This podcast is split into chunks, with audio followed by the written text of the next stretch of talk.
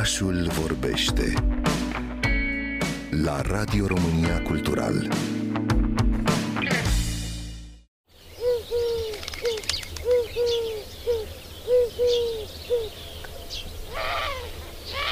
Este prezent în aproape orice localitate, deși specia a început cucerirea continentului european doar în anii 30 ai secolului trecut. Cauzele acestei invazii atât de rapide și spectaculoase nu se cunosc.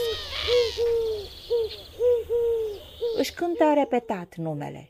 Gugu Știuc, și totuși este foarte frecvent confundat cu turturica, deși cele două păsări au înfățișare, comportament și habitate diferite. Are o siluetă elegantă cu penaj gri gălbui cu vârfurile aripilor negre și poartă pe ceafă un guler negru îngust mărginit cu alb. Deloc timid, poate fi văzut adesea iarna în stoluri căutând hrana prin gospodării sau pe terenuri agricole. Guguștiucul cuibărește în interiorul, dar și în apropierea localităților, în parcuri și grădini. Cuibul este una din cele mai neglijente construcții din lumea păsărilor, câteva crenguțe subțiri și atât, din care ouăle nu cad parcă decât datorită unui miracol. Însă scoate până la patru rânduri de pui într-un an, așa că avem șansa de a le auzi gânguritul și de acum încolo.